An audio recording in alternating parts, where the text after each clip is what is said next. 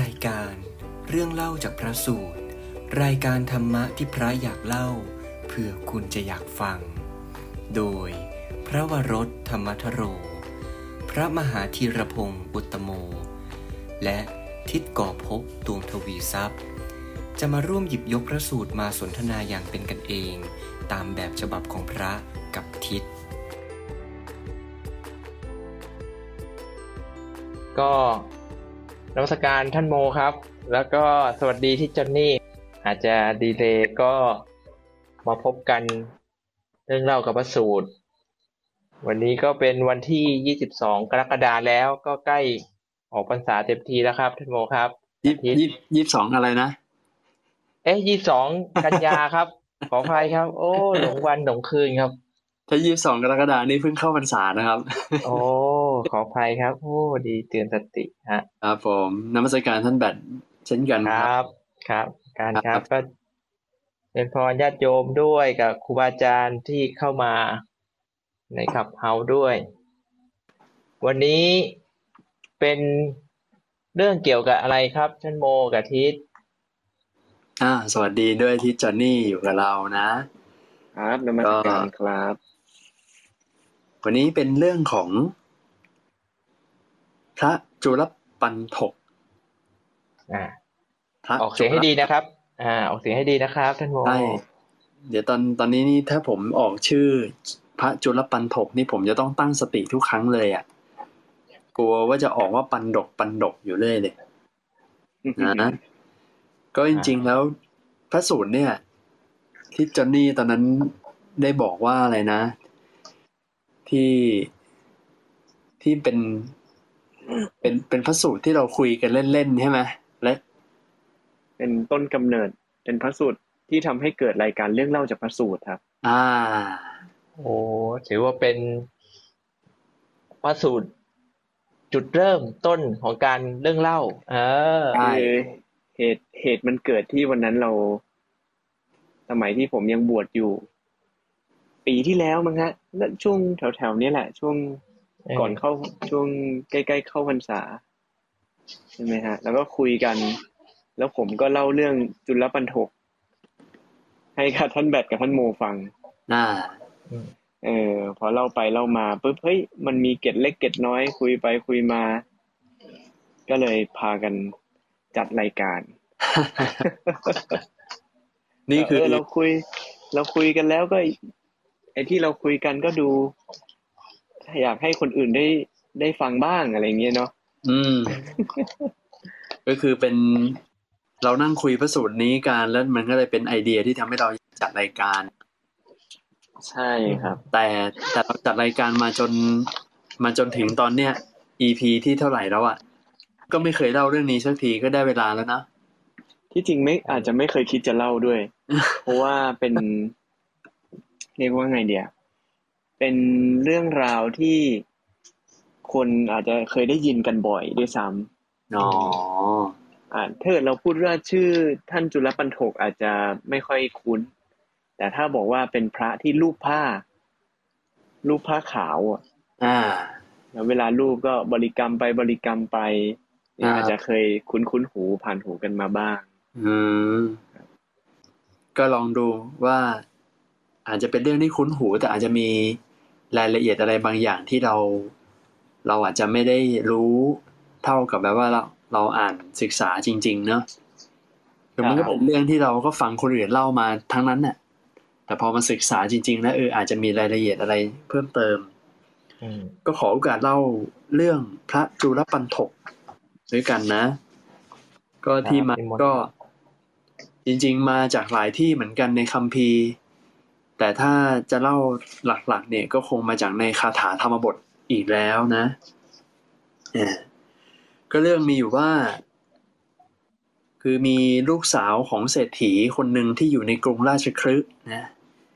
ธิดาเศรษฐี เศรษฐีชื่อว่าธนเศรษฐี ก็มีลูกสาว แล้วก็หวงมาก คนเป็นพ่อเนี่ยก็หวงลูกสาวมากนี่ เลี้ยงดูประคบประหงและรักษาเอาไว้ คือให้อยู่ในปราสาทเจ็ดชั้นเลยนะ เออทำไมเวลาเขาห่วงลูกสาวนี่เขาจะต้องสร้างปราสาทเจ็ดชั้นด้วยนะ แล้วก็อยู่ชั้นสูงสุดด้วยนะฮะ ครับ ว่าเขาก็ไม่ให้ลงมาอ่าอ๋อเป็นห่วงเหมือนเป็นห่วง ผมว่ามันอาจจะเป็นเรื่องของประเพณีเขาไหมพอเป็นอืมคนอินเดียแล้ว เวลาผู้หญิงก็ให้ให้อยู่ในบ้านอย่างเงี้ยไม่ต้องมาเจอคนนู้นคนนี้ แล้วอยู่ข้างบนไม่ต้องลงมาไม่ต้องไปเที่ยวไหนนะ อืม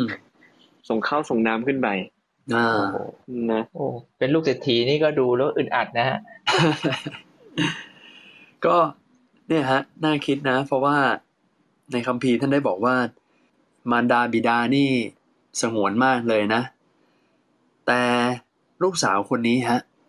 เป็นสตรีที่มีความโลเลในบุรุษเนี่ยคือมีความใจโลเล ในผู้ในเรื่องผู้ชายอะ่ะ แล้วก็มีความมัวเมาในความเป็นสาวของตัวเองอืมเพราะเหตุนี้ เธอจึงทำอะไรรู้ไหมฮะ ก็คือก็มีอะไรกับทาสในบ้านของตัวเองอะโอ้เนี่ยเข้าใจนึกว่าโลเลนึกว่าเลือกคู่แบบเยอะ กลายเป็นว่า ได้กับทาสของตัวเอง ใช่ คือโอ้คือคาว่าโลเลในที่นี้อาจจะแบบว่า จิตใจอาจจะไม่ได้มั่นคงอะฮะคือลองคิดดูสิว่าเลี้ยงแบบไข่ในหินเนี่ย อาจจะแบบว่าไม่ได้ออกไปเจอโลกภายนอกนี่ย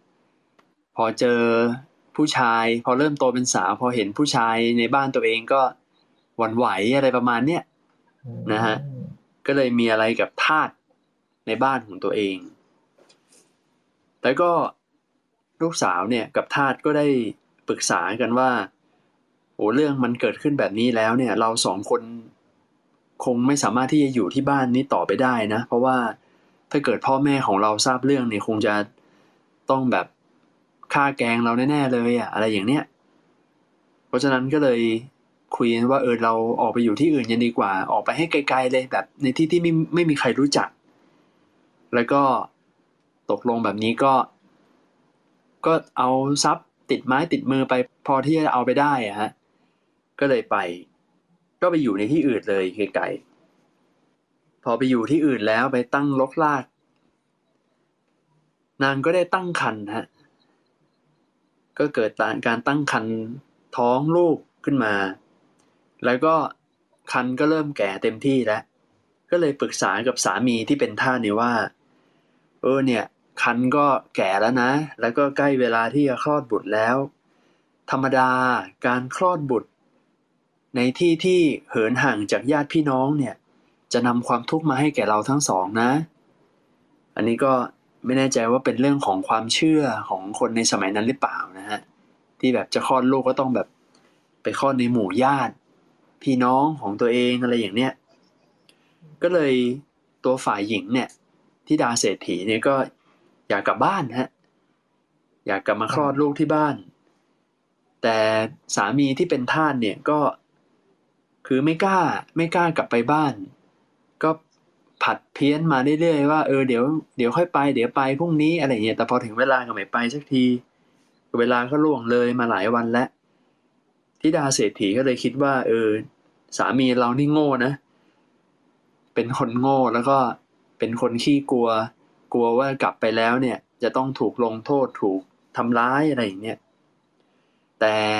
โดยปกติธรรมดาแล้วเนี่ย คนเป็นพ่อเป็นแม่ เขาก็ต้องย่อมรักลูกของตัวเองอยู่แล้ว เพราะฉะนั้นเนี่ย คนเป็นพ่อเป็นแม่เราคงไม่ทำร้ายเราหรอกนั้นอ๋อนั้นเราไปคนเดียวเลยดีกว่า ไม่รอแล้ว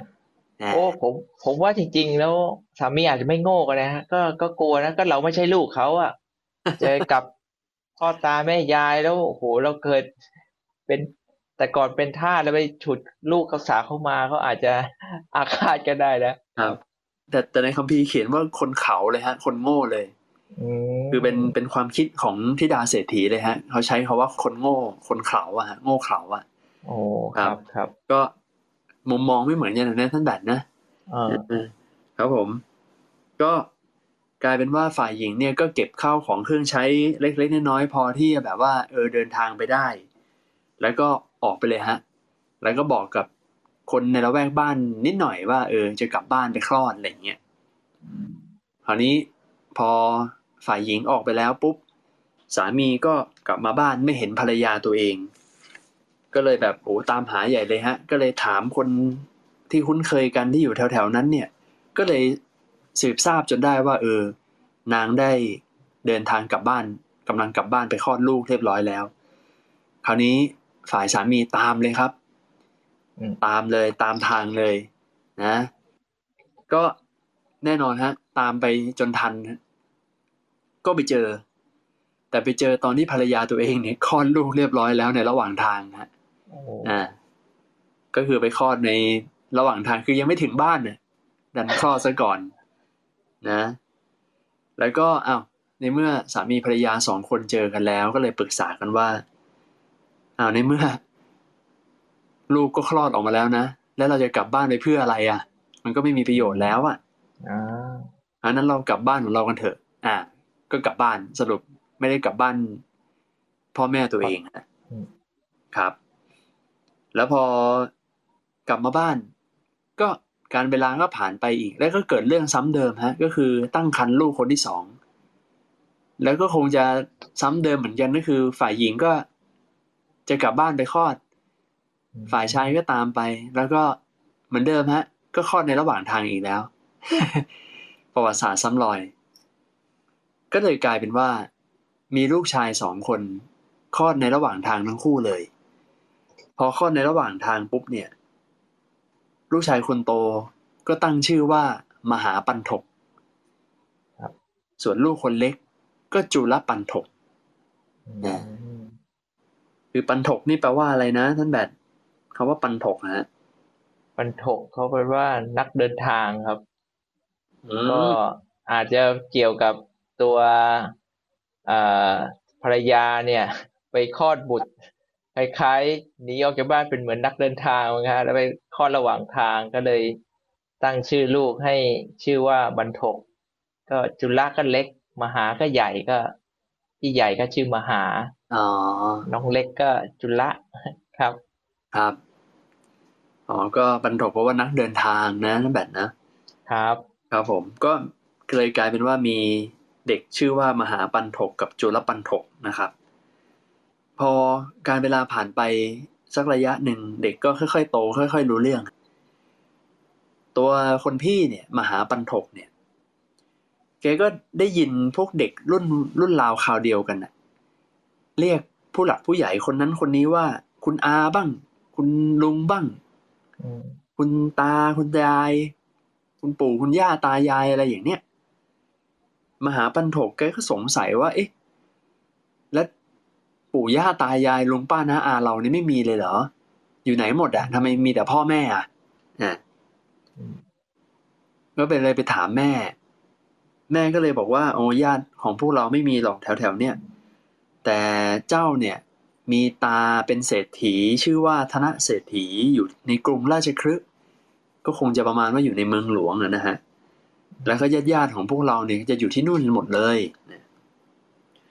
มหาปันโถกก็ลบเล้าแม่ตัวเองเพราะว่าอยากกลับบ้าน อยากไปเจอญาติญาติอะไรเงี้ยอยากไปเจอลุงป้าน้าอา ก็เลยลบเล้า จนทิดาเศรษฐีเนี่ยที่เป็นมารดาก็ทนไม่ไหว ก็เลยปรึกษากับสามีตัวเองอีกแล้วนะฮะว่าเนี่ยเด็กๆเขาอยากจะกลับบ้านไปเจอ ปู่ย่าตายายตัวเองนะถ้าเรากลับไปนี่พ่อแม่เราจะฆ่าแกงเราจะกินเนื้อพวกเราเลยเหรออะไรอย่างเงี้ย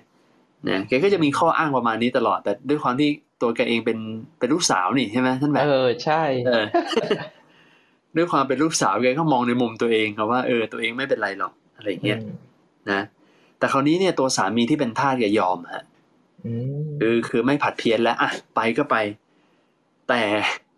ไม่เข้านะขอไม่เข้าบ้านนะขอแบบรออยู่ข้างนอกอะไรประมาณเนี้ยครับ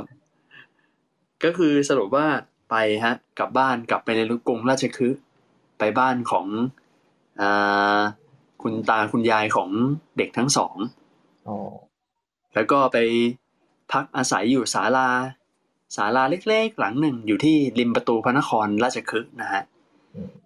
คือตัวที่ดาเศรษฐีเนี่ยก็คงจะแบบว่าบอกคนให้ไปบอก คุณพ่อคุณแม่ว่าเออเนี่ย ลูกสาวพาหลานพาอะไรกลับมาบ้านเนี่ยไปขอเข้าไปพบ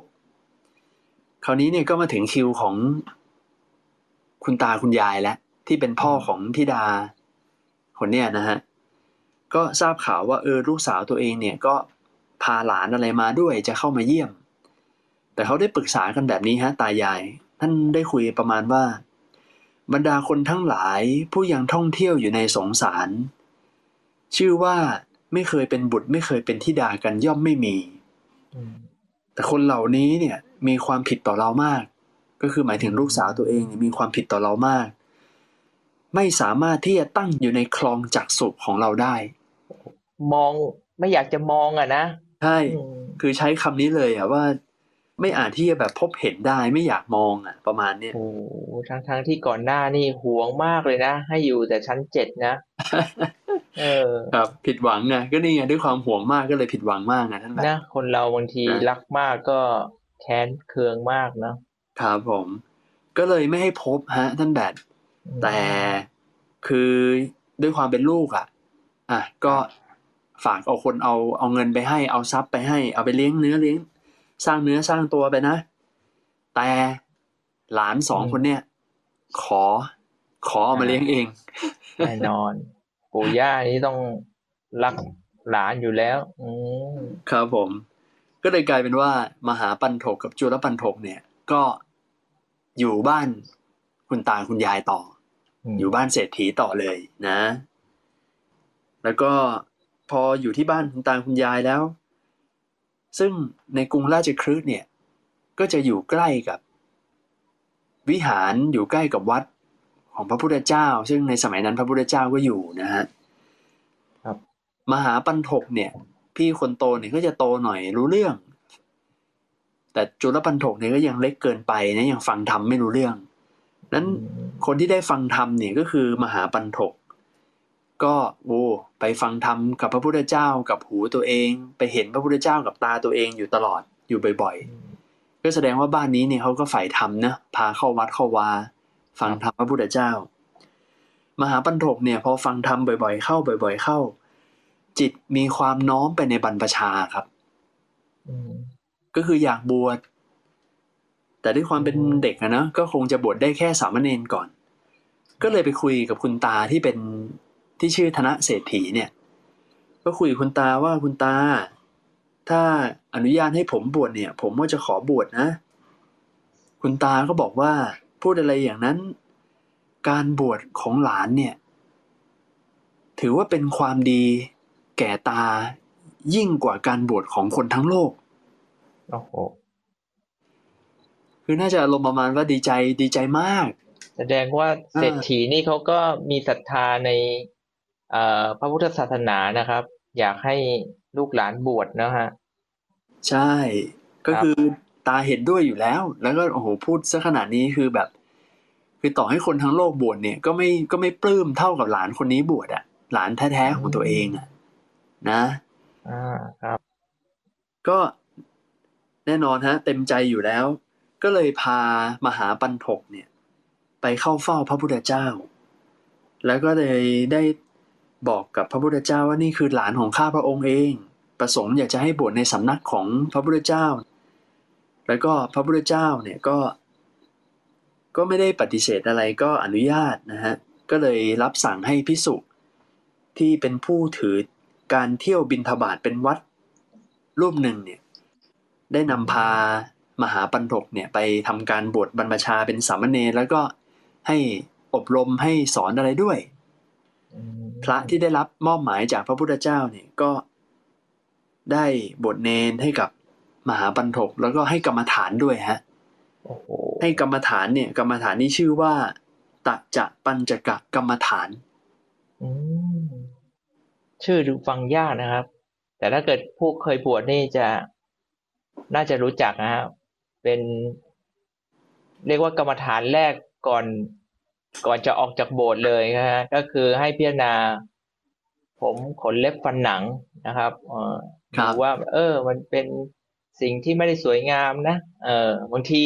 ไอ้เอ้ยผมขอแทรกนิดนึงเนี่ย ผมผมชอบกรรมฐานนี้นิดนึง มันมี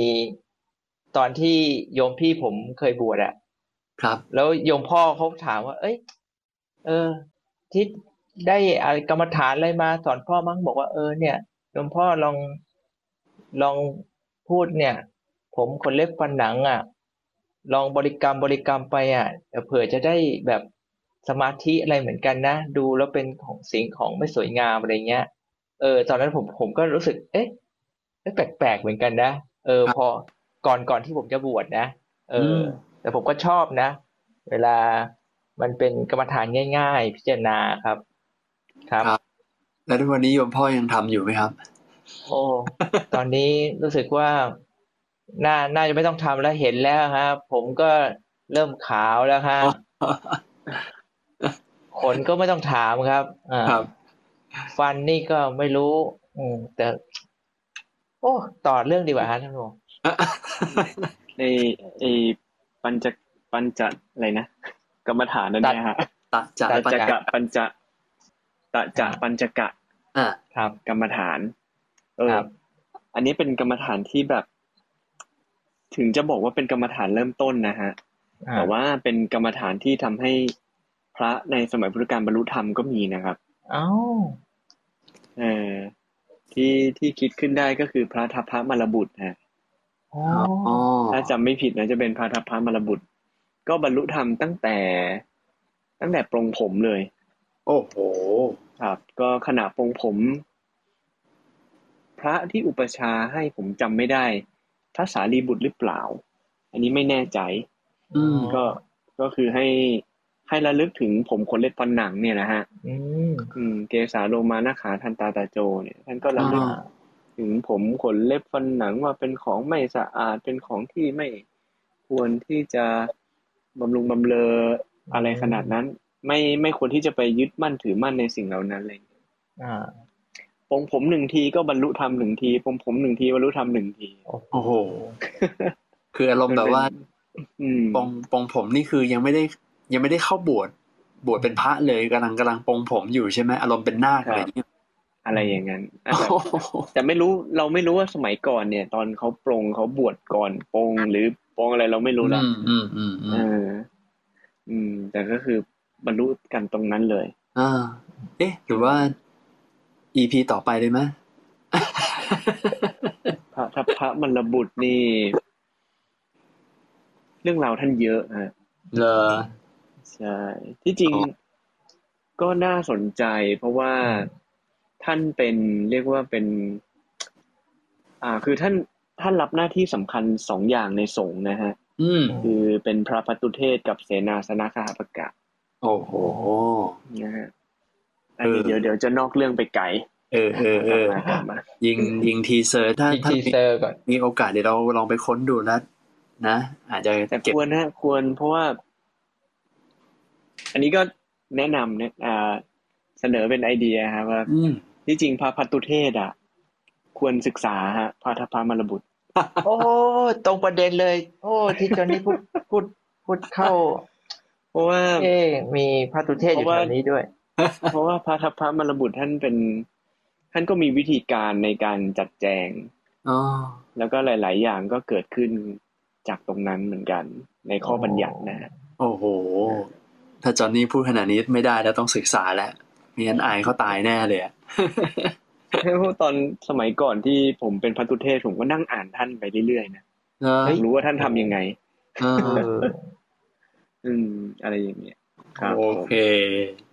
สาธุสาธุ โอเคนะเดี๋ยวเรากลับมาเรื่องเดิมต่อนะครับก็สรุปว่ามหาปันถก ก็ได้กรรมฐานไป อายุก็ค่อยๆมากขึ้นก็ ได้อุปสมบทเป็นพระพิสุนะฮะอายุครบแล้วอืมได้เรียนพุทธพจน์ ได้ทำกรรมฐาน โยนิโสมนสิการจนบรรลุเป็นพระอรหันต์เรียบร้อยฮะโอ้โหอ่าก็คือบวชบวชตั้งแต่เป็นสามเณรเลยใช่แล้วก็อุปเอ่อบรรพบรรพชาแล้วก็อุปสมบทเป็นพระ แล้วก็บรรลุพระอรหันต์เลยนะครับใช่แล้วครับโอ้โหก็บรรลุเป็นอรหันต์เรียบร้อย เฉพาะพระมหาปันถกนะ ที่เป็นพี่ชายครับ แล้วก็พอท่านได้บรรลุอรหันต์แล้วเนี่ย ท่านก็สิ้นกิเลสแล้วอืม และท่านก็มีปกติที่ได้ทำฌานฮะท่านก็อาศัยความสุขที่เกิดจากสมาธิฌานสมาธิเนี่ยนะครับอืมแล้วพอท่านได้เสวยสุขแบบนี้เนี่ย สุขที่มาจากสมาธิมาจากความสงบ พระมหาปันถกเนี่ยก็เลยนึกถึงน้องชายตัวเองที่กำลังค่อย ๆ โตตามมาเนี่ยวันนี้เดี๋ยว ขอขอแทรกนิดนึงนะเอาเลยก่อนที่จะเลยพระมหาปันถกพอดีก็มีเรื่องของท่านมะพระมหาปันถกอืมนะท่านมหาท่านพระมหาปันถกเนี่ย ท่านก็มีวิธีการที่จะดำเนินชีวิตในขณะที่เป็นเป็นบรรพชิตนะครับเป็นพระเนี่ย ท่านบอกว่าไอขณะที่ท่านกำลังจะปฏิบัติเพื่อที่เป็นบรรลุพระอรหันต์เนี่ย ท่านบอกว่าท่านเนี่ยไม่ได้นั่งอยู่เปล่า แม้เพียงครู่เดียวฮะโอ้โหคือไม่ได้ไม่ได้ไม่นั่งอยู่นิ่งเลยแม้เพียงครู่เดียว ในเมื่อยังถอนลูกศรคือตัณหาขึ้นไม่ได้ โอ้โหคือตั้งใจไว้แบบนี้เลยเนาะอืมครับ โอ้โห อืม แล้วก็จงดูความเพียรความบักบั่นของเราผู้อยู่ด้วยความตั้งใจอย่างนั้น เราได้บรรลุวิชาสามนะฮะโอ้โห คืออันนี้เป็นวิชาคำสามเป็นคำส่วนหนึ่งที่ ขณะที่ท่านอ่าบรรลุธรรมแล้ว แล้วท่านมาบรรลือสีหนาถบอกว่าสมัยก่อนท่านตั้งมั่นอย่างนี้เลยอืมคือไม่ขปณะล่อยที่ใช่ ไม่ปล่อยให้เวลาเสียเปล่าเลย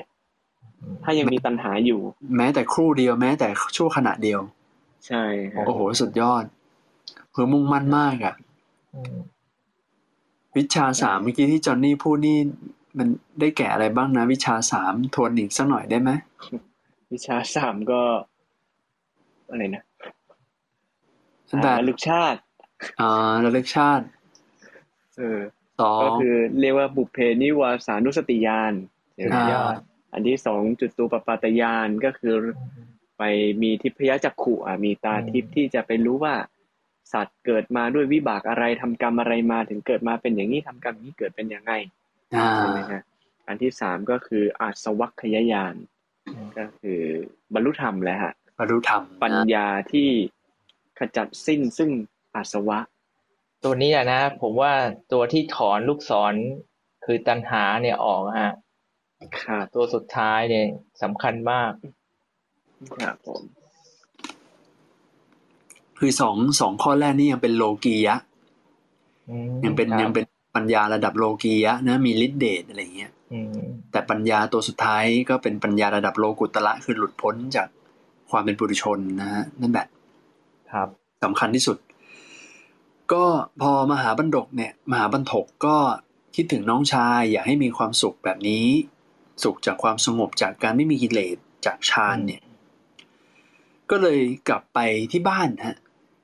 ไปหาตาตัวเองธนเศรษฐีเหมือนเดิม ก็ไปบอกว่าอยากจะให้จุลพันทกเนี่ย ได้ออกบวช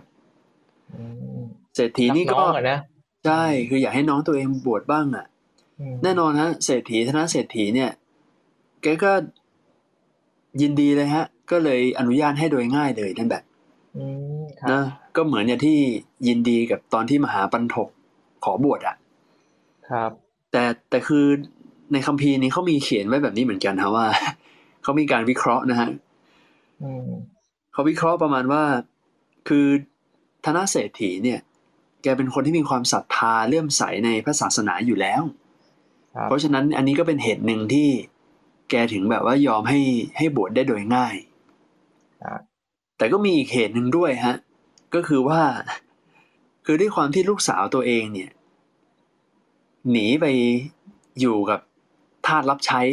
ไปอยู่กินกันสามีภรรยาใช่ไหมฮะอ่าแล้วแล้วพอไม่ให้ลูกสาวเข้าบ้าน แต่เอาเด็กเข้ามาเนี่ย ปกติเนี่ยคนก็จะถามฮะว่า เอ๊ะ เด็กสองคนนี้เนี่ยเป็นลูกลูกใครอืมเป็นลูกของลูกสาวคนไหนของเธออะอ๋ออ่าเศรษฐีก็คงจะอารมณ์แบบมีลูกหลายคนนะฮะก็เป็นธรรมดาที่แบบคนเขาก็คงจะถามว่าละเด็กสองคนนี้เป็นเป็นลูกใครลูก เป็นลูกของลูกสาวคนไหน คือตัวเศรษฐีเนี่ยแกอายฮะ แกอายที่จะตอบว่าแบบ เป็นลูกสาวที่หนีไปอยู่กับทาสอะ อ๋อก็เลยเอามาบวชซะเลยอ่าอะไรอย่างนั้นเพื่อที่จะได้จะได้ไม่ต้องมีใครมาถาม ใช่ เพื่อที่จะได้เลี่ยงกับการมีคนมาถามว่าเด็กสองคนนี้เป็นลูกใคร ให้มาบวชก็คือโยกมาเป็นให้มาเป็นลูกพระพุทธเจ้าซะอะไรประมาณเนี้ยอ๋อนะเอ้ยฮะตอนแรกผมกับคิดอีกแบบหนึ่งนะท่านโมตอนแรกผมนึกว่าเอ๊ะคนเวลาบวชนี่เขาต้องไปถามพ่อถามแม่เขาก่อนไงครับว่าเฮ้ยจะอนุญาตหรือเปล่า ผมนึกว่า เหมือนกับเนี่ย ตายายรีบบอกว่า เอาไปเลย อะไรเงี้ยนึกว่าถามกับพระที่จะมารับเอาไปบวชอะไรเงี้ยอ๋อแต่กลายเป็นว่าจะได้ไม่ต้องมีคนมาถามว่า เอ๊ะนี่ลูกเต้าเหล่าใครอะไรอย่างนี้ อืมครับครับอันนี้ท่านแบทพูดที่น่าสนใจนะ ที่ปกติในยุคเราเนี่ย เราจะบวชเราต้องขออนุญาตพ่อแม่ใช่ปะอ่าใช่คแต่รับคือแต่คือในช่วงไทม์ไลน์ของเนี่ย พระจุลปันถกอะ อันนี้ไม่แน่ใจต้องถามที่จอนนี่ว่าเป็นไปได้ไหมที่ณตอนนั้นพระพุทธเจ้าอาจจะยังแบบไม่ได้ไม่ได้บัญญัติ ข้อที่ว่าถ้าใครจะบวชต้องให้พ่อแม่อนุญาตหรืออะไรอย่างเงี้ยจนจอนนี่มีพอจะมีความรู้ตรงนี้ไหมเอ๊ะแต่ผมผมว่า ตอนนั้นที่เขาบัญญัติอะตอนที่เหมือนกับไปท่านพระเจ้าไปเอาพระราหุลกับ เอ่อพระนันทะมาใช่ไหมฮะ ก็เลยอ่าเออเออเอเอออผมใช่แต่ดูจากไทม์ไลน์แล้วตอนนั้นก็น่าจะเป็นช่วงแบบประกาศศาสนาต้นๆเลยด้วยกันนะ แต่เดี๋ยวลองถาม อ่าที่จอนนี่ที่มีข้อมูลอะไรที่ชัดเจนหน่อยนะผมไม่มีข้อมูลอะไรเลยฮะเหรอคือเรื่องไทม์ไลน์เราอาจจะ อืม สืบค้นได้ยากอืมนะฮะเพราะว่าคือ อันนี้มันเป็นเรื่องผมผมมันไม่แน่ใจ แต่แต่ที่ผมคิดนะครับ ก็คือคิดว่าตัวการที่ต้องขออนุญาต คุณพ่อคุณแม่ออกบวชนะฮะ ในที่นี้น่าจะหมายถึงผู้ปกครองมากกว่าหรือเปล่า คือถ้าเกิดมีคุณพ่อคุณแม่แต่ว่า คุณพ่อคุณแม่ไม่ได้เลี้ยงเรามาอ๋อแล้วไม่ได้อยู่ด้วยกันอะไรอย่างเงี้ยอ๋อเอออืม เออเออเข้าใจว่าน่าจะเป็นนัยยะนั้นมากกว่า ผู้ปกครองเนอะครับ หรือว่าถ้าเกิดคุณพ่อคุณแม่เสียไปแล้ว แต่มีคุณตาคุณยายเป็นผู้ปกครองอย่างเงี้ยอืมอืมก็อาจจะต้องขออนุญาตคุณตาคุณยายอย่างอืมครับ ก็ประมาณนี้ดีกว่า เออเออถ้าอย่างนี้ก็กว้างหน่อยนะคือไม่จำเป็นต้องเป็นพ่อแม่นะเป็นผู้ปกครอง ครับ โอเคอ่าก็เลยได้ให้ให้จุลปันถกบวชก็เลยกลายเป็นพระจุลปันถก นะ แต่คือเรื่องราวเป็นอย่างนี้ฮะ พอพระจุลปันถกมาเป็นพระแล้วเนี่ย ครับ เป็นพระปุ๊บ แกได้คุณสมบัติข้อหนึ่งทันทีเลยฮะ ครับ คือเป็นคนโง่ครับอ้าวทำไมไหนกลายเป็นบวชพระแล้วโง่อะครับผม คือเป็นคนโง่เลยฮะ เพราะว่าคือพระพี่ชายอะ พระมหาปันถกเนี่ย แกก็สอน แกก็สอนเนี่ยอย่างให้คาถาไปคาถาหนึ่งให้ไปท่องอะมเพื่อไปพิจารณาคาถานี้ก็มีคำมีเนื้อความแบบนี้ฮะว่า ดอกบัวโกกนุษมีกลิ่นหอม บานแต่เช้า พึงมีกลิ่นหอมไม่สิ้นไปฉันใด เธอจงเห็นพระอังคีรสผู้ไพโรธอยู่ ดุดพระอาทิตย์ส่องแสงในกลางหาวฉันนั้น สั้นๆแค่เนี้ยฮะท่านแบทครับท่านแบทคิดว่าถ้าเป็นท่านแบทใช้เวลาท่องกี่นาทีฮะ โอ้อย่าบอกนาทีสิท่านโมผมก็ท่องเป็นวันนะอะสุภาษิตนี่พุทธพจน์นี่ต้องแม่นนะโอ้เอ้ยถ่อมตนอีกนะบุลลี่ปะเนี่ย ไม่ได้บุลลี่ ผมกำลังจะบอกว่าคือท่านแบทเนี่ยคงไม่ได้ใช้เวลานานในการท่องแค่สั้น ๆ แค่นี้หรอก เอาแต่พระจุลขอพันธ์สามวันอืมโอ้โห แม่นๆเลยนะ ถ้าเกิดเป็นพุทธพจน์นะ แต่ก่อนไอ้ถ้าเกิดภาษาไทยเนี่ยไม่เท่าไหร่ แต่ถ้าเกิดเป็นแบบโอ้โหคำภาษาบาลีบางทีมันไม่คุ้นไงอืมครับ ครับ แต่ที่ที่ผมกำลังจะสื่อเนี่ย คือผมกำลังจะบอกว่า พระจุลปันถกใช้เวลาสี่เดือนก็แล้วยังท่องไม่ได้เลยฮะเอ้ยโอ้โหครับ คือคือคือจำไม่ได้ทันทีอืม ผ่านไปสี่เดือนแล้วยังเนี่ยแค่คาถาสั้นๆเมื่อกี้เนี่ยยังยังจำไม่ได้เลยฮะอืมก็ก็ตรงตามคุณสมบัติที่ได้ว่าเป็นพิสุโง่เขาจริงๆอะอ๋อแต่มีที่มาฮะเมื่อกี้ท่านแบทก็ได้เกิดมาบอกว่า เอ๊ะมันเป็นเพราะอะไรใช่ไหมครับ คือมันเป็นมันเป็นวิบากกรรมของท่านฮะมคือในสมัยอดีตเนี่ย ในสมัยพระพุทธเจ้ากัสสปะฮะ ครับ คือท่านน่ะ ในยุคนั้นท่านได้เคยบวชเป็นพระครับอืมแล้วก็ท่านเป็นพระที่มีปัญญาด้วยนะอืมแต่พอดีเนี่ย มีพระอีกรูปหนึ่งที่อยู่ในสำนักของพระกัสสปะสัมมาสัมพุทธเจ้าด้วยกันเนี่ย มีวิสุรูปหนึ่งเนี่ย คือเป็นเป็นคนโง่ คือจำจำไม่ได้เหมือนกันฮะ คือเรียนไม่เก่งอะไรอย่างเนี้ยครับ แล้วอดีตชาติของพระจุลปันถกเนี่ยแกไปหัวเราะเยาะพระรูปนั้นครับอืมพอไปหัวเราะเยาะพระรูปนั้นเนี่ยก็เลยเกิดความอายอืมเลิกเรียนไปเลยฮะ เลิกเรียนคัมภีร์แล้วก็เลิกทำการสาธยายเลย สาธยายคัมภีร์เลิกเลย เพราะว่าอายมากที่ถูกหัวเราะโอ้โหก็เพราะว่าวิเพราะว่าทำกรรมนี้อะฮะ พระจุลปันถกในชาตินี้ พอบวชแล้วก็เลยกลายเป็นคนโง่ เหมือนที่ตัวเองเคยไปหัวเราะเขามาครับ โอ้เห็นไหเพมราะฉะนั้นผมผมอ๋อครับ ผมผมก็เลยจะบอกว่า เวลาเรายิ่งคนที่กำลังแบบฝึกฝนตัวเองอะ ถึงแม้เขาจะแบบอาจจะไม่เก่งหรืออะไร แต่ถ้าเขากำลังจะทำแบบอย่างเนี้ย พระรูปหนึ่งที่อาจจะท่องบท เอ่อพุทธพจน์ หรือท่องปาติโมกข์อะไรเงี้ย เราจะเน้นย้ำเลยบอกว่า พยายามให้กำลังใจนะ เราอย่าไปแบบหัวเราะเยาะอะไรเงี้ยเดี๋ยวถ้าเกิดศัพท์เดี๋ยวนี้ก็บูลลี่ใช่ไหมครับ แล้วแล้วกลายเป็นว่าความตั้งใจ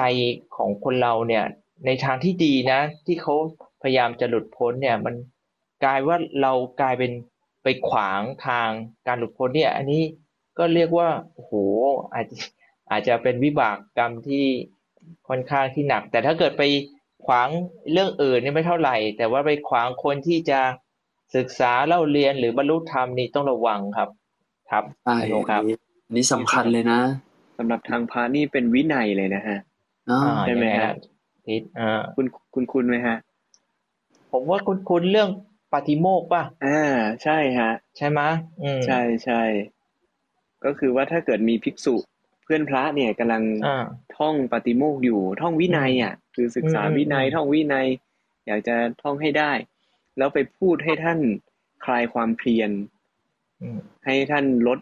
ฉันทะที่จะท่องวินัยท่องปาติโมกข์อย่างเงี้ย เป็นอาบัติปาจิตติอ๋อบรรยายด้วยนะ อืมอืมนะฮะแล้ก็วไปก็เหมือนทำกัให้บว่าคนละความเพียรอืมสุดท้ายก็ได้วิบากว่าตัวเองก็เลย ไม่ได้ความรู้อืมทำให้คนไม่มีความรู้ก็เลยอดความรู้ไปเลย โอ้แต่เนี่ยพอพอจากเหตุการณ์นี้ก็น่าน่าคิดนะ เพราะว่า คือถ้าเรามามองในเรื่องของ อาจจะไม่ได้แบบในฐานะพระก็ได้เนี่ยนั่นคืออาจจะเป็นครับคารวาสที่แบบว่าญาติโยมทุก ๆท่านที่อยู่ในห้องน่ะอืมคือมันมันอันตรายนะการที่เราแบบไปดูถูกดูหมิ่น ไปหัวเราะเยาะคน คืออาจจะแบบไม่ใช่เรื่องของความโง่เขลาอย่างเดียวอะอืม อาจจะเป็นดูถูกคนในเรื่องของชาติกำเนิด ในเรื่องของความจนความรวยหรือว่า อืมสติปัญญาชาติกำเนิด รูปร่างหน้าตาอะไรอย่างเงี้ยอืมแล้วแล้วทุกวันนี้เนี่ยคนเราเนี่ยมักจะมักจะดูถูกดูหมิ่นคนอื่น แบบหัวเราะเยาะด้อยค่าหรือว่าบูลลี่อืมจากเหตุการณ์นี่มันทำให้เราแบบเฮ้ยเราก็ต้องกลับมาให้ความสำคัญเลยนะเพราะว่า การที่เราไปไปล้อคนหรือไปไปกลั่นแกล้งคนเนี่ย แต่ท้ายที่สุดเราอะสักวันหนึ่งในอนาคตเราต้องรับกรรมเองอะครับ เออ แล้วเราก็ต้องมากลายเป็นคนอับอายเหมือนแบบที่เราเคยไปทำเขามา นี่มันกรรมวิบากมันตรงไปตรงมามากเลยโอ้ท่านโมพอยิ่งท่านโมพูดนะ ผมเป็นห่วงห่วง เด็กเดี๋ยวเนี้ยมันพูดกันบางทีเราฟังแล้วแบบเรื่องล้อเลียน เวลาเพื่อนตอบอะไรผิดหรือว่าล้อชื่อพ่อชื่อแม่เนี่ย แต่แต่ก่อน ไอ้พวกเราก็เป็นแต่ว่าครับเราไม่รู้ว่าโอ้โหเออบางบางคนมันเป็นปมจริง ๆ นะครับมันเลยทำให้เขาหมดความเพียรไปเลยเนี่ยโอ้โหมันเป็นกรรมที่ค่อนข้างร้ายแรงเหมือนกันครับครับอ่านั้นก็ไปฝากไว้แบบโอ้พวกเรานะต้องตระหนักระวังนะนี่ก็ ตัวอย่างก็เห็นมาแล้วเนี่ย พระจุลปันโถกลายเป็นคนโง่เองเลยอะ ครับเออท่านนั้นที่ท่านฉลาดนะฮะอืมครับ โอเค งั้นเดี๋ยวขอต่อเลยนะฮะ ก็เนี่ยฮะ กลายเป็นคนคือท่องเท่าไหร่ก็ท่องไม่ได้นะครับ ก็เลยกลายเป็นว่าผ่านไปสี่เดือน พระมหาปันถกฮะ ผู้เป็นพี่ชายอืมพอเห็นพระน้องชายตัวเองเนี่ย คือแบบไปต่อไม่ได้ขนาดนี้เนี่ย ก็เลยได้พูดกับจุลปันถกครับว่า เธอนี่เป็นคนอาภัพในศาสนานี้อืมสี่เดือนแล้วเนี่ย แม้คาถาเดียวก็ไม่อาจที่จะเรียนได้จดจำได้ แล้วอย่างนี้เธอจะทำกิจ แห่งบรรพชิตให้ถึงที่สุดได้อย่างไรอืมอ่าก็คงจะประมาณว่าคาถาเพียงแค่บทเดียวจำไม่ได้แล้วอืมจะไปทำที่ที่สุดแห่งทุกข์ได้ยังไง จะไปบรรลุได้ยังไงอะไรประมาณเนี้ยอ้าวนะก็เลยไล่พระน้องชายตัวเองออกจากวิหารไปเลยฮะ โอ้โหคือพระจุลพันถกก็เสียใจมากอืมีคิดที่จะลาสิกขาด้วยแต่ คือก็ยังยังมีความเยื่อใยในศาสนาพุทธอยู่อะไรอย่างเงี้ย ครับ แล้วก็ พอในช่วงนั้นฮะ ช่วงระยะเวลาไล่เลี่ยกันเนี่ย คือด้วยความที่พระมหาปันถกผู้เป็นพี่ชายเนี่ยท่านมีหน้าที่อย่างหนึ่งด้วยฮะคือท่านทำหน้าที่เป็นพระพัตตุเทศอ๋อก็คือพระเทศที่มาอีกแล้วอืมครับท่านเนี่ยฮะก็เป็นพระพัตตุเทศในในช่วงขณะนั้นด้วย ก็เป็นพระที่ดูแลเรื่องกิจนิมนต์นะเวลามีโยมมานิมนต์หรืออะไรเงี้ยก็จะต้องนิมนต์ผ่านพระพัตตุเทศอืมและพระพัตตุเทศนี่ก็จะเป็นคนคอยจัดระเบียบว่า เออ จะ นิมนต์พระรูปไหนไปงานนี้อะไรอย่างเนี้ยนะฮะ ซึ่งในช่วงนั้นเนี่ย หมอชีวกโกมารพัฒน์แหมอ่าซึ่งก็เป็นผู้หลักผู้ใหญ่ในพุทธศาสนาคนหนึ่งก็เรียกเรียกว่าเป็นแพทย์ประจำตัวของพระพุทธเจ้าครับต้องโอ้ต้องนะฮะใช้อย่างนี้เลยฮะคือสำคัญมากเป็นบุคคลสำคัญคนหนึ่งเลย ก็หมอชีวกครับ ก็ได้เข้ามาที่วิหารเข้ามาที่วัดเนี่ย เอาเข้าตอกดอกไม้อะไรมาบูชาพระ แล้วก็เข้ามาหาพระมหาปันถก ซึ่งก็เป็นพระพัตุเทศ ก็ได้ถามพระมหาปันถก ว่าเนี่ยพิสุในตอนนี้เนี่ยมีจำนวนทั้งหมดกี่รูป พระมหาปันถกก็บอกว่ามีทั้งหมดห้าร้อยรูป ก็ท่านผู้เจริญพรุ่งนี้เนี่ยจะขอนิมนต์พระคุณเจ้า ทั้งพระพุทธเจ้าด้วยแล้วก็พิสุห้าร้อยรูปเนี่ย ไปรับอาหารที่บ้านของกระผมหน่อยแน่ครับ พระมหาปันถกพูดอย่างนี้ฮะ อุบาสก มีพิสุโง่ รูปหนึ่งชื่อจุลปันถกมีธรรมไม่งอกงามอืมอาตมาจะเว้นเธอเสีย คือจะเว้นพระรูปนี้รูปเดียวออกไป คือไม่ให้รับกิจอะตัดน้องตัวเองอะนะฮะได้ก็คือสรุปว่าพระมหาปันถกจะจัดพระไปทั้งหมด 499 รูป แล้วก็มีพระ พุทธเจ้าเป็นประมุขฮะ ครับ และแน่นอนไม่รู้ฮะท่านฮะไม่รู้ท่านคิดยังไงนะฮะตอนนั้นเนี่ยทำคืไมอถึงแบบ อืมท่คือองน่าจำแปลกไม่ได้ถึงแบบทำขนาดนี้ เออจอนนี่ทำทำโทษน้องหรือเปล่าว่าเอ้ยสี่เดือนจำไม่ได้อะไรเลย ไม่ตั้งใจหรือเปล่าอะไรอย่างนี้ป่ะเลยอืมไม่ให้กิจหรือเปล่าฮะคือด้วยความที่เรามองเผินๆเนี่ยใช้ความเป็น ปุถุชนธรรมดาคิดเนี่ยเราเราจะรู้สึกว่าแบบท่านแบบ ท่านแบบโหดมากเลยเนาะอ๋อที่แบบว่า ท่องคาถาไม่ได้ก็ไล่ออกจากวัด แล้วก็ไม่ให้รับกิจนิมนต์เนี่ยอืมคือลองคิดดูดิว่า พระมีทั้งหมดห้าร้อยรูปตอนนั้นน่ะแต่ถูกกีดกันอยู่รูปเดียวเนี่ย ท่านแบบนั้นเป็นเรานี่เราเจ็บมากเลยนะใช่ปะท่านโมคิดดูเด อยู่กันห้าร้อยอะ เหลือ เหลือผมอยู่คนเดียวอยู่ในวัดอะ มันโอ้โหซึ่งนั่งในการกินครับนั่งฉันคงน้ำตานองหน้าครับ โอ้โหซึ่งผมผมคิดกำลังคิดว่าในการที่แบบงดไม่ให้ไปกิจนิมนต์ในสมัยพุทธกาลเนี่ยเป็นเรื่องใหญ่ เป็นเรื่องใหญ่มากไม่เหมือนสมัยนี้อ่าสมัยนี้บางทีอะอย่างเราอย่างอยู่เป็นพระ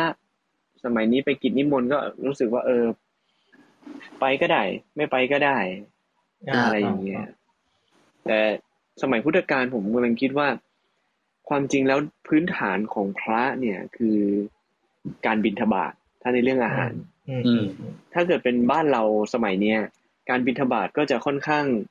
ญาติโยมศรัทธามากอืมญาติโยมก็จะใส่กันเป็นปกติใส่กันมากเลยครับ ใช่ แต่พอเป็นสมัยพุทธกาลเนี่ย ไม่แน่ไม่นอนเลยนะฮะ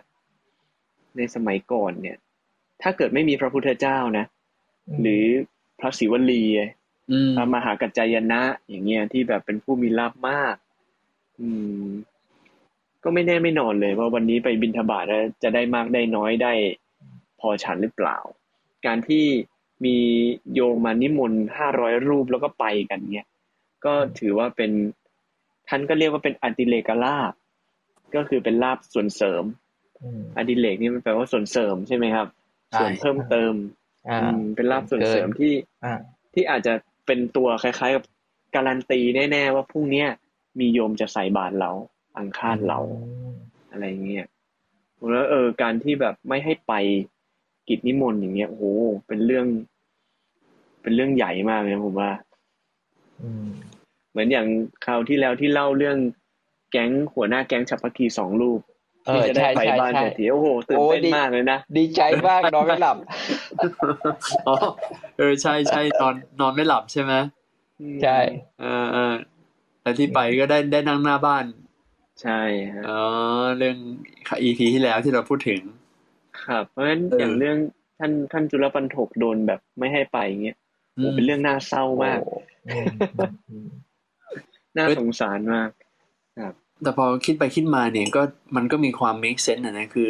แน่นอนเนี่ยเรารับรู้ได้ว่าพระอรหันต์เนี่ยในฐานะเป็นพระพัตุเทศเนี่ยท่านปราศจากอคติสีด้วยครับคือท่านไม่มีอคติแน่นอน คือท่านไม่ได้อืมไม่ได้เกลียดกันเพราะความโกรธหรืออะไรเลย แต่เหมือนแบบว่าเราก็ไม่รู้นะว่า ท่านคิดอะไรแต่อืมท่านคงดูในเรื่องของคุณธรรม คุณธรรมในใจด้วยหรือเปล่าอะไรประมาณเนี้ยที่แบบว่าเหมือน เหมือนที่จอนนี่บอกอะการที่นิมนต์ในยุคสมัยนั้นมันเป็นเรื่องที่แบบว่าซีเรียสอะอืมและการที่จัดพระไปนี่ท่านก็คงพิเคราะห์จากพระในวัด ดูไม่เรียบร้อยอะไรอย่างเงี้ยเอนะออะไรอย่างนั้นน่ะ แล้วเป็นแล้วความเป็นผู้โง่เขลาที่แบบว่าร่ำเรียนคัมภีร์แล้วก็ไม่พัฒนาสักทีก็อาจจะเป็นเหตุหนึ่งที่แบบ ก็อาจจะเป็นเป็นไปได้ที่เป็นเหตุปัจจัยหนึ่งที่พิจารณาว่า เออ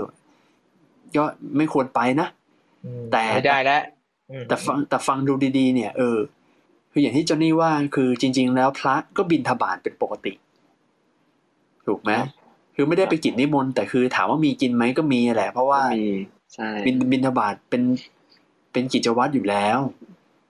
คือแค่ไม่ได้รับอดิเรกส่วนเสริมเท่านั้นเองครับผม แล้วก็ท่านไล่ออกจากวิหารเนี่ย แต่ท่านไม่ได้ไล่ให้ไปศึก ครับเออคือคือแน่นอนเนี่ย เราไม่ค่อยได้เห็นว่าพระอรหันต์คือจะไล่ไล่พระที่ยังฝึกไม่ได้เนี่ย ให้แบบลาสิกขาไปเป็นฆราวาสอันนี้เราเหมือนจะไม่มีใช่ไหมไม่ใช่ไม่มีแล้วฮะอ่าคือก็แค่ไล่ไล่ออกไปจากวัดออกไปจากวิหารเหมือนเป็นการลงโทษเหมือนที่ท่านแบดว่า แต่ไม่ได้ถึงขนาดแบบ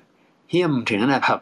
ไล่ให้ศึกออกไปออกไปจากศาสนานี้อะไรอย่างเงี้ยถูกไหมครับ อ่าโอ้ไม่มีอะขนาดแบบพระทำแย่ขนาดไหนถ้าไม่ปาราชิกนะอ่าอ๋ออืมก็ก็ยังให้เป็นพระไปอย่างนั้นแหละครับ ใช่ เหมือนไอ้ที่ขนาดพีแบบที่แล้วที่บอกว่าอืมอะไรนะ แค่ศรัทธามีแค่กึ่งหนึ่งน้อยนิดเนี่ยยังเออเรายังต้องรักษาไว้นะ อย่าไปใช่ไล่ท่านออกนะ เออ ใช่ใช่ศรัทธาครับเพียงน้อยนิดอืมต้องรักษาเอาไว้เหมือนคนตาบอดข้างเดียวใช่ไหมครับ ใช่เออใช่ถูกต้อง ครับก็โอ้พอพระจุลพันถกถูกไล่ออกจากวิหารถูกไม่ให้ไปกิจนิมนต์อืมแน่นอนฮะ คือตอนเนี้ยโทมนัสสุดๆ แล้วเสียใจมาก และยิ่งอืมและยิ่งได้ยินคำนี้จากปากของพระพี่ชายแท้ๆของตัวเองอืมก็เลยคิดว่า จิตของพี่ชายเราเนี่ย หมดเยื่อใยในเราแล้วอย่างไม่ต้องสงสัยอืมเพราะฉะนั้นเราเนี่ย จะอยู่เป็นพระต่อไปทำไมอะศึกออกไปเป็นคันเลือหัดไปทำบุญทำทานทำมาหากินดีกว่าอืมนะ ก็เลยไปยืนร้องไห้ ยืนร้องไห้อยู่ที่ซุ้มประตูฮะซุ้มประตูวัดอืมในช่วงนั้นเนี่ยก็เป็นช่วงเวลาเช้านะฮะก็เตรียมที่จะไปศึกไปลาสิกขาครับเสียใจ พระพุทธเจ้าเช้าวันนั้นเนี่ย ก็ ได้ตรวจดูโลกนะฮะตรวจดูหมู่สัตว์ว่า เอ๊ะวันนี้จะโปรดใครได้บ้างนะ ก็เลยได้เห็นอัธยาศัยของพระจุลปันถกเนี่ยแหละท่านก็เลยไปดักรออยู่แถวแถวๆซุ้มประตูเนี่ยแหละก็ไปเจอจุลปันถกกำลังยืนเสียใจร้องไห้เตรียมที่จะศึก พระพุทธเจ้าก็เลยทักนะว่า จุลปันถกเป็นอะไร เธอจะไปไหนเนี่ยนะอืมร้องไห้ทำไมอะไรประมาณเนี้ย จุลปันโถก็เล่าฮะว่าพระพี่ชายเนี่ยขับไล่ออกจากวัด แล้วก็เนี่ยกิจนิมนต์ก็ไม่ให้ไปก็ไม่รู้จะอยู่ไปทำไมก็ข้าพระองค์อยากจะศึก พระพุทธเจ้าท่านได้ตัดอย่างนี้ครับว่า จุลปันถกเธอชื่อว่าบรรพชาในสำนักของเรา แม้ถูกพี่ชายขับไล่ทำไมจึงไม่มาสู่สำนักของเราเล่า ปันถกเอ๋ยเราเป็นศาสดาของเธอไม่ใช่มหาปันถก เธอบรรพชาเจาะจงเราไม่ใช่หรือ เธอต้องการอะไรกับความเป็นคฤหัสถ์เพราะฉะนั้นเธอจงมาอยู่สำนักของเราโอ้โหนี่เรียกว่าพระเจ้าชวนมาอยู่กับที่สำนักตัวเองเลยนะฮะโอ้ใช่ครับครับ แล้วไม่ใช่พูดแค่เพียงอย่างเดียวครับคบ พระพุทธเจ้าได้เอาพระหัตถ์ของท่านเนี่ย ฝ่ามือของท่านที่เรียบวิจิตรเนี่ย รูปศีรษะพระจุลปันถกอะอืมแล้วก็จูงแขนไปที่กุฏิของท่าน โอ้โหโอ้โหช็อตนี้เป็นไงฮะท่านแหละโมเมนต์นี้นี่เป็นเราอะ เหมือนกับเจอเจ้าวาดอะเหมือนเหมือนกับเราแบบไปเจอพระลูกวัดโดนไล่อะแล้วเจอเจ้าวาดมา เอ้าเป็นไร มามามามามาไปนั่งคุยกันก่อนไปที่กุฏิก่อนโอ้โหมันอบอุ่นอะท่านโมรูปหัวด้วยนะรูปหัวด้วยอะ แล้วยิ่งบอกว่าเป็นพระศาสดามาโปรดเดี๋ยวโอ้โห เออช็อตนั้นนี่เชื่อมสุดๆอะเชื่อมใจสุดๆอะก็ต้องบวชต่อแล้วอะดูแล้วนะครับ แล้วก็พอพาไปนั่งที่หน้ากุฏิฮะ ครับ พระพุทธเจ้าท่านได้ ประทานผ้าบริสุทธิ์สะอาดผืนหนึ่งให้กับพระจุลปันถกครับ แล้วก็ตัดบอกว่าจุลปันถก เธอเอาผ้านี้ไปนะ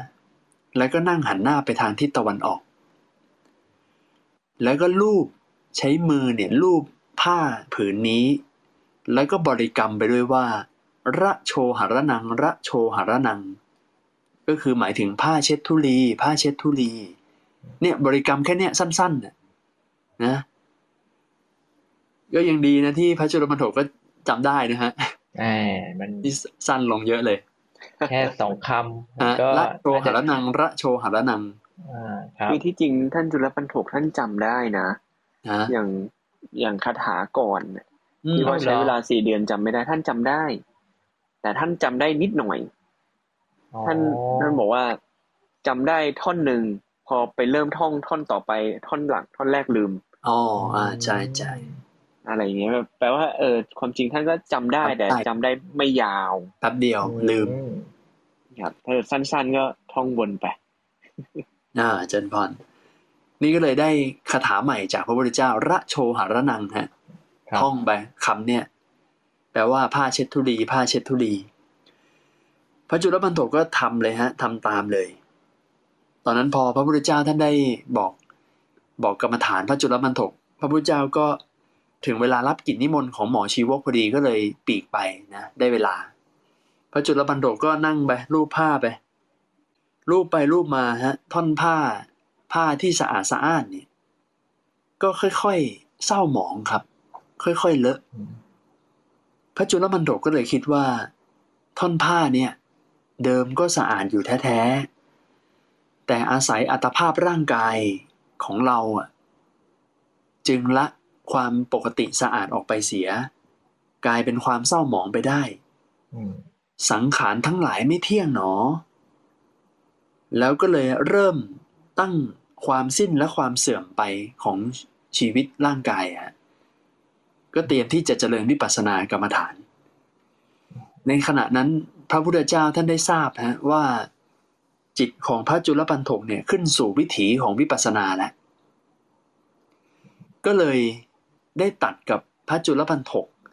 คือคงจะเนรมิตเสียงให้มาอยู่ใกล้ๆหูเลยฮะได้กล่าวว่าจุลปันถก เธออย่าทำความหมายเฉพาะท่อนผ้าว่าเศร้าหมองติดทุลีเท่านั้น แล้วก็ได้ตัดคาถาว่า ราคะ ชื่อว่าทุลี แต่ละอองท่านหาเรียกว่าทุลีไม่คำว่าทุลีเป็นชื่อของราคะพิสุเหล่านั้นละทุลีนั้นได้ขาดแล้ว อยู่ในศาสนาของพระพุทธเจ้าผู้ปราศจากทุลี โทสะชื่อว่าทุลี แต่ละอองหาเรียกว่าทุลีไม่คำว่าทุลีนั้นเป็นชื่อของโทสะพิสุเหล่านั้นละทุลีนั้นได้ขาดแล้วอยู่ในศาสนาของพระพุทธเจ้าผู้ปราศจากทุลี โมหะชื่อว่าทุลี แต่ละอองหาเรียกว่าทุลีไม่คำว่าทุลีนั้นเป็นชื่อของโมหะพิสุเหล่านั้นละทุลีนั้นได้ขาดแล้วอยู่ในศาสนาของพระพุทธเจ้า ผู้ปราศจากทุลี ก็คือตัดเชื่อมมาสู่กิเลสในใจฮะอืมราคะโทสะโมหะนั้นแหละเป็นชื่อของทุลี เพราะฉะนั้นสิ่งที่ควรละคือสิ่งนี้แหละ เออฮะผมก็นิดหนึ่งพอนิดหนึ่งครับครับผม ผมขอไอ้นี่นะครับผมผมว่ามันเป็น เอ่อลำดับขั้นตอนที่พุทธเจ้าเวลาโปรดใครอะฮะท่านจะให้ให้เห็นประจักษ์กับตัวก่อนอะอย่างอย่างเช่น เอาผ้ามาลูบแบบผ้าขาวๆเนี่ย ไม่มีอะไรเลยครับเห็นว่าเกิดมันเลอะแล้วเขาเกิดความคิดว่าเฮ้ย อ้าวทำไมอยู่ๆมันถึงเลอะขึ้นมาได้แล้วเขาก็เลยเริ่มอ้าวตัวเรานี่มันไม่มีความสะอาดอะไรนี่ ไปทำผ้าเปื้อน เออ แล้วเกิดจิตสำนึกแล้ว เสร็จแล้วอะโอ้โหพระเจ้าแบบ รู้ว่าช็อตนั้นน่ะ มันต้องเติมไฟอะ มันใช่เหมือนคนน้ำมันกำลังใกล้เดือดอะครัมับนต้องเติมตอนนั้นน่ะ โอ้โห แล้วมัน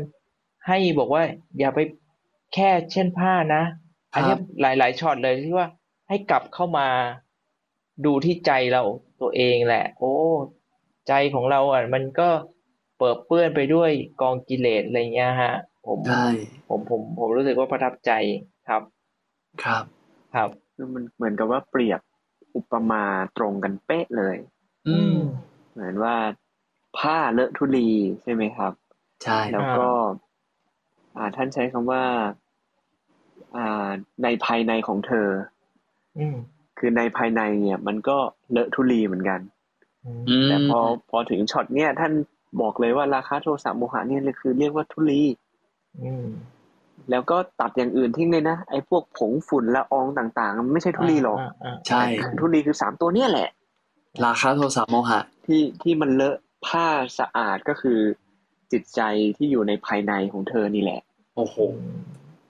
เป๊ะเลยนะเป๊ะแล้วคือเราเราเราดูลำดับเนี่ย คือไล่จากเขาเรียกว่าการการที่นั่งบริกรรมและโชหารนังเนี่ย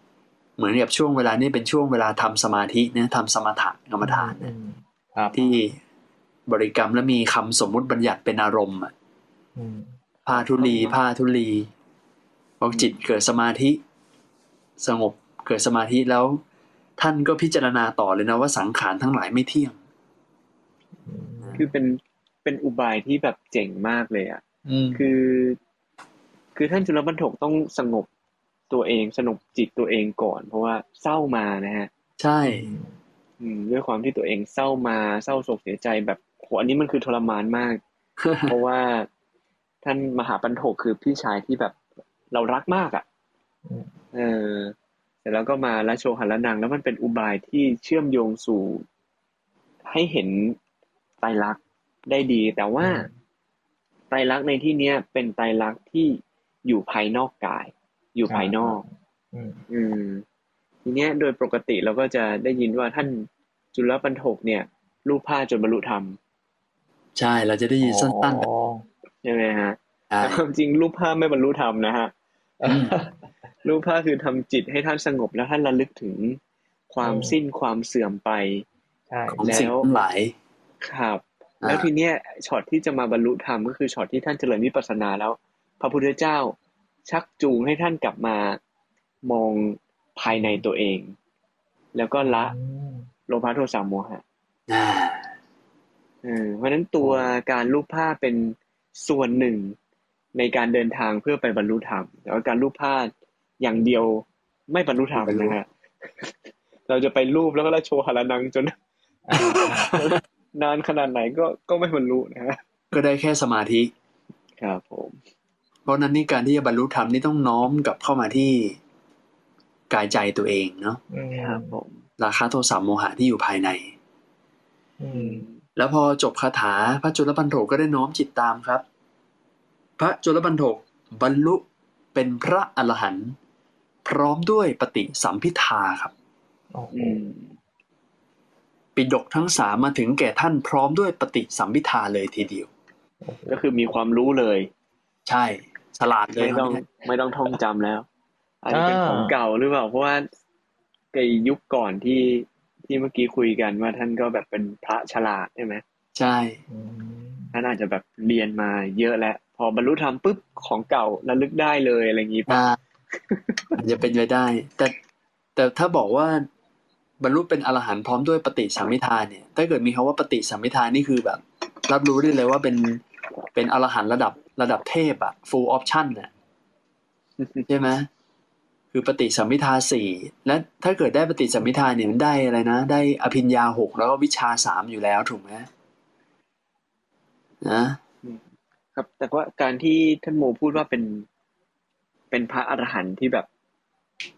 full option อย่างเงี้ย ก็ให้เข้าใจว่า เออ คือแค่แค่พูด อันนี้คือพูดให้ญาติโยมที่ฟังนะว่า เออ ว่ามันสุดท้ายแล้วความจริงพระอรหันต์ไม่ได้มีการเปรียบเทียบนะอ่าฮะอ่าพระอรหันต์คือเสมอกันอืมด้วยด้วยปัญญา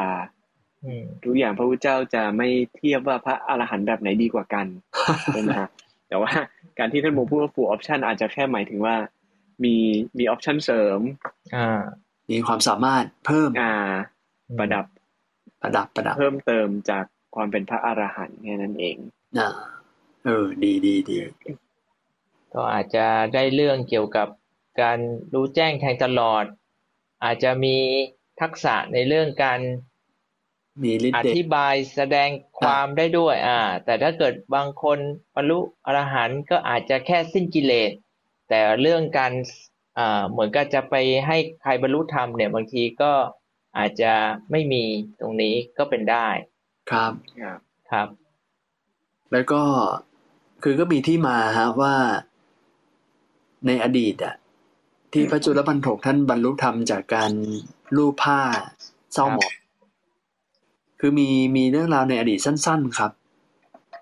เขาบอกท่านบอกว่า สมัยอดีตท่านเคยเป็นพระเจ้าแผ่นดินนะฮะอืม แล้วก็ท่านได้ได้ออกเดินดูเมืองตัวเองอะฮะ รอบพระนครเมืองตัวเองเนี่ยครับแล้วก็ด้วยความที่แบบคงคงร้อนเหนื่อยอะไรอย่างเงี้ยแล้วเหงื่อก็เลยไหลมา ไหลที่หน้าผากของของท่าน ในยุคนั้นเนี่ย ท่านจะเลยเอาผ้าสะอาดเนี่ยเช็ด เช็ดเหงื่อที่หน้าผากของตัวเองอืมแล้วผ้าที่สะอาดสะอาดเนี่ยมันก็เลยสกปรกเศร้าหมอง ตอนนั้นท่านก็ได้ เขาเรียกว่าได้เกิดอันิจจสัญญาฮะได้สัญญาถึงความไม่เที่ยงตั้งแต่ยุคนั้นและตั้งแต่อดีตชาติของท่าน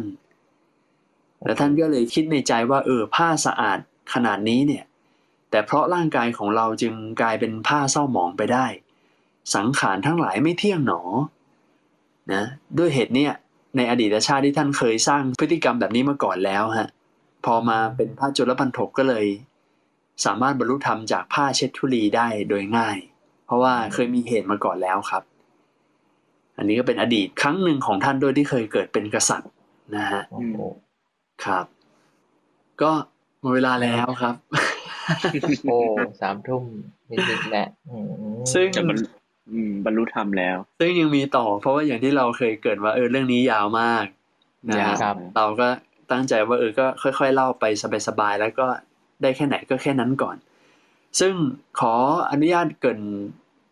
ตอนต่อไปนิดนึงว่าพพอพระจุลปันถกเนี่ย ท่านได้บรรลุธรรมแล้วอะฮะครับ คือตอนนั้นเนี่ย คือพระพุทธเจ้าท่านไปกิจนิมนต์ของหมอชีวกโกมารพัฒน์แล้วถูกไหมฮะครับ และพระพุทธเจ้าเนี่ยท่านได้เนรมิตกายท่านเนรมิตเสียงท่านเนี่ยมาอยู่ตรงหน้าพระจุลปันถกเลย ถึงได้มาตัดคาถาให้อืมแต่แน่นอนถ้าเรื่องราวยังไม่จบ หมอชีวกนิมนต์พระพิสุ 499 รูป พร้อมด้วยพระพุทธเจ้าอืมนะฮะ แต่พอดีในช่วงจังหวะที่พระจุลปันโถบรรลุอรหันต์แล้วอะแต่พระพี่ชายตัวเองไม่ให้ไปอะอืมจะเกิดอะไรขึ้นหลังจากนี้ นะอืมโปรดติดตามตอนต่อไปแหม่พระรหัสทิ้งหน้าทีเซอร์เป็นเป็นพระอรหันต์แบบว่า กันเองอะอ่าพระอรหันต์เหมือนแบบ อืม อ่า จะเรียกว่าอะไรดีอะอ่า ต่อกรกันเองอย่างนี้เหรอ เหมือนเหมือนแบบจะแสดงให้พี่ชายรู้ว่าตัวเองก็มีอะไรเหมือนกันอะไรอเอย่างเงี้ยออ่าอืมโอ้โหอ่าอ่ามาได้ได้ feel feel feel ประมาณเนี้ยคือพระพี่ชายตัวเองยังไม่รู้ไงว่าน้องชายตัวเองบรรลุเป็นอรหันต์แล้วโอ้โหใช่ไหมเพราะฉะนั้นเนี่ย มันจะมีอะไรประมาณเนี้ยที่แบบว่าพระจุลพันถกเนี่ยอยากจะแสดงให้พระพี่ชายตัวเองเห็นน่ะว่าอืมเราเนี่ย เปลี่ยนไปแล้วนะแหมเล่าเลยไหมฮะท่านโมเดี๋ยวรู้สิกเลยมันสิบนาทีแล้วให้อ๋อเอาไปต่อคราวหน้าสินะครับอ่าครับก็สำหรับวันนี้ก็ประมาณเนี้ยฮะที่จอนนี่มีอะไรครับผมจะเสริมเติมว่าเชิญได้เลยนะ ไม่มีแล้วครับ ไม่มีนะ นั่นแบตนะครับ ก็อย่าอย่าอย่าอย่าบูลลี่กับคนที่กำลังตั้งใจศึกษาแล้วกันนะครับ ระวังนะครับ ครับ อันนี้บอกใครบอกผมหรือบอกญาติโยม ก็บอกทั่วไปครับเตือนตัวผมเองด้วยครับ ครับแปลว่าท่านแบบชอบบูลลี่เขาเลยโอ้ยเด็กตัวดีๆนี่เลยเรียกว่าตัวดีเลยครับท่าน